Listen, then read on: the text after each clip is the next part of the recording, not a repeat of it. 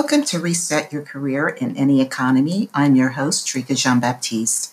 Reset Your Career in Any Economy is a podcast created for professionals from all sectors, industries, and experience levels. It is a space for learning best practices, access to resources, and networking strategies to remain relevant in this economy. Please follow to hear the latest episodes and to share your thoughts and questions. Reset Your Career in Any Economy is available on Spotify and will soon be available wherever you get podcasts. Join us Fridays at 12 noon for the latest episodes. Today, I'm going to share my strategies for building a network of contacts using the LinkedIn platform. During this very challenging time in our country, due to the worldwide pandemic, and surging unemployment stats, it is critical to strategically cultivate your network. As we are now all operating remotely, I want to share with you strategies for maximizing opportunities on LinkedIn. In recent years, LinkedIn has become the premier business tool for connecting with counterparts within our industries, searching for jobs and professional opportunities, staying engaged within our prospective groups, or just simply staying abreast of the latest developments. LinkedIn is literally an opportunistic global professional network, and that is a good thing. But are you maximizing all that LinkedIn has to offer? Specifically, groups, topical editorial from LinkedIn editors, webinars, courses, and workshops? LinkedIn is much more than a tool for job searches but rather a treasure trove of information to help you achieve your professional goals. For example, if you desire to enter into a new industry, you could utilize LinkedIn's offerings to gain knowledge of that sector. That is what is required in terms of education, experience, and or professional certification in order to secure a professional opportunity within that industry. Here are my strategies for building a powerful network of contacts on LinkedIn. First and foremost, make certain to update your profile consistently. Add accomplishments, certifications, professional recognition, and accreditation. Next, ask yourself this question What is your goal? Simply put, what is your desired result in expanding or cultivating a professional network on LinkedIn? Be clear about your goals for building your network. It could be that you would like to add resources for existing clients, or you are looking for employment, mentor relationships, business, or engage in some sort of professional collaboration. Whatever your goal, be clear as to why you desire to expand or revise your LinkedIn network of contacts so that you may craft a strategic approach. Here is a question which very few of us ever consider What do you have to contribute to your target? Remember this point always networking is a two way street, it is not all about you. What value do you bring to the relationship? It is very important to keep this in mind. If you're only interested in what you can gain, reaching out randomly to a contact on LinkedIn is not the best approach. Consider the value or why you would be a good contact for them. With the answers to the questions you've asked yourself, now prepare to create your target list. Your list should include industries, companies, influencers, and LinkedIn editors covering industries of interest to you. LinkedIn editors and their editorials are very important. Oftentimes, LinkedIn editorial coverage provides insight and sometimes professional opportunities you would not otherwise learn about. Keep in mind that your target list will be revised as time goes on. It is perfectly fine to edit. As you create your list of potential LinkedIn contacts, conduct extensive research on the contact, their organization, and specialization.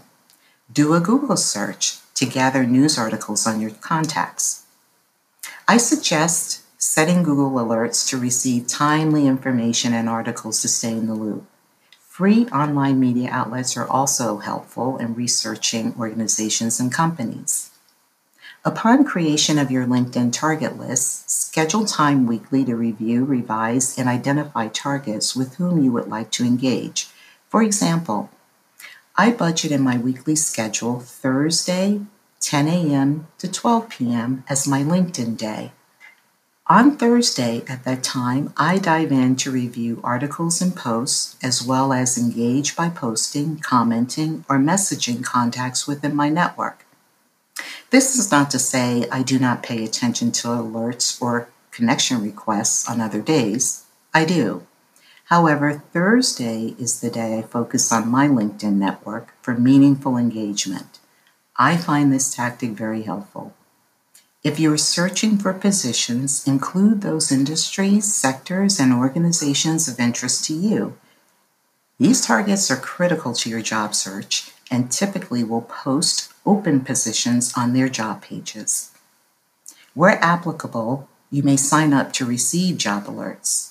Important to note here once you are connected and engaged with those targets, as professional opportunities become available, you will be able to engage. In other words, your name will be recognizable to them as you are connected. With your goals clearly outlined and your target list completed, you are now ready to begin updating, revising, and or expanding your LinkedIn network.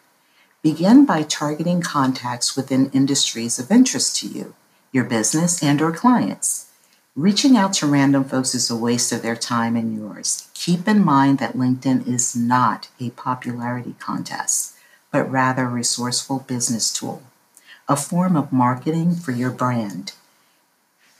You are now ready to engage, but only with very specific, relevant, and clear messaging.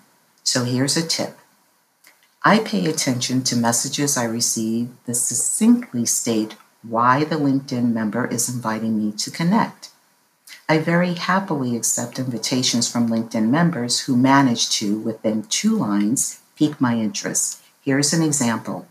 Hello, Trika. I read your article in ehotelier.com regarding hotel brand expansion and found XYZ stats on increase in hotel occupancy in my region very interesting.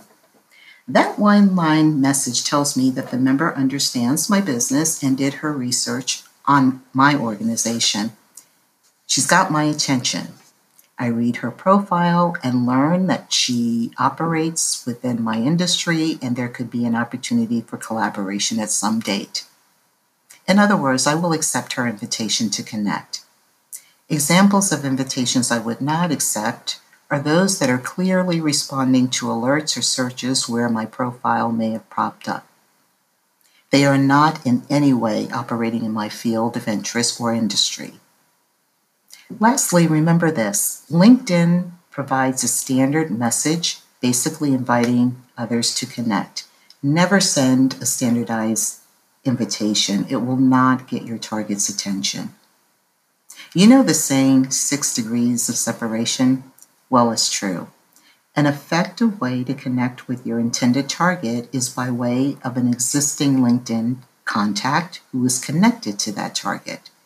Do this only, and I cannot stress this enough, only if you have a good relationship with the contact with whom you seek an introduction. The best way to connect with a target, in particular, a well connected target, is by virtual introduction by a contact in common. I use this technique a lot, but again, I ask contacts with whom I have a good relationship to introduce me to the target. The contact introducing me to the target always writes a glowing review, very humbling. This is a sort of vetting, letting the target know that I am reputable and a great contact for them. Needless to say, the response is immediate. I do the same for my colleagues as well. Keep in mind that you should only ask a contact to introduce you if they have done business with you and know your work.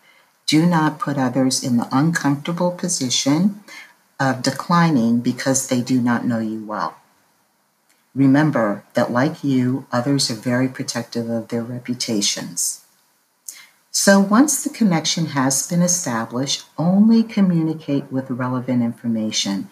By relevant information, I mean an occasional article pertaining to their industry and or business opportunities that may appeal to them. It is important to establish yourself here as a resource, someone who is knowledgeable and professional.